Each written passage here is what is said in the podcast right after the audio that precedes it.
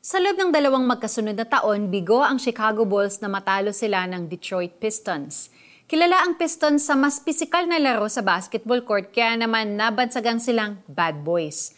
Matapos matalo, nag-decide ang team nila sa pangunguna ni Michael Jordan na tapatan ang hard game ng Pistons. Pinaghandaan ng Bulls ang sumunod na season sa pamamagitan ng ensayo, pagpapalakas ng katawan at pag-build ng muscles. Kaya naman, noong 1991 NBA Eastern Conference Playoffs, sa gitna ng matinding depensa, hard foul at mahigpit na laban, the Bulls won against the Pistons. At sa pag-advance nila sa finals, nagwagi sila kontra Los Angeles Lakers at itinanghal na 1991 conference champions. Para kay Apostle Paul, ang goal ay maipahayag ang katotohanan tungkol kay Jesus bilang Panginoon at tagapagligtas. Ngunit ang goal nilang ito ay hindi madaling makamit.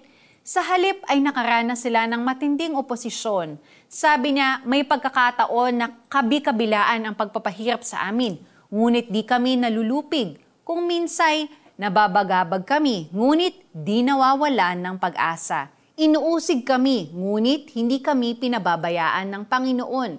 Napapabagsak kami, ngunit di tuluyang napapatay. You may be overwhelmed by what's happening around you. Marahil ay may mga pagsubukang dinaranas ngayon because of your faith in Jesus. Maaring may internal struggle ka. Hindi ka nag-iisa. Huwag kang sumuko. You will be blessing others with your testimony when you overcome in Christ. Apostle Paul pressed on and even encouraged Timothy I have fought the good fight. I have finished the race. I have kept the faith. Now there is in store for me the crown of righteousness, which the Lord, the righteous judge, will award to me on that day. And not only to me, but also to all who have longed for his appearing. Let's pray. Panginoon, maraming salamat sa pagmamahal mo sa amin. Because of your command to share the gospel, someone shared the gospel with me, and now I believe in you.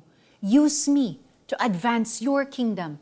Teach me your ways and help me to finish my race well. May application tayo. Start your day thanking God for another day and ask Him to guide you on how to live your life today and the opportunity to share your testimony of God's faithfulness in your life. Kabi-kabilaan ang pagpapahirap sa amin, ngunit di kami nalulupig. Kung minsay nababagabag kami, ngunit di nawawala ng pag-asa. Inuusig kami, ngunit hindi kami pinababayaan ng Panginoon. Napapabagsak kami, ngunit di tuluyang napapatay. 2 Corinthians chapter 4 verses 8 to 9. Ako po si Sonja Kalit. God bless you. Have a great day. Bye!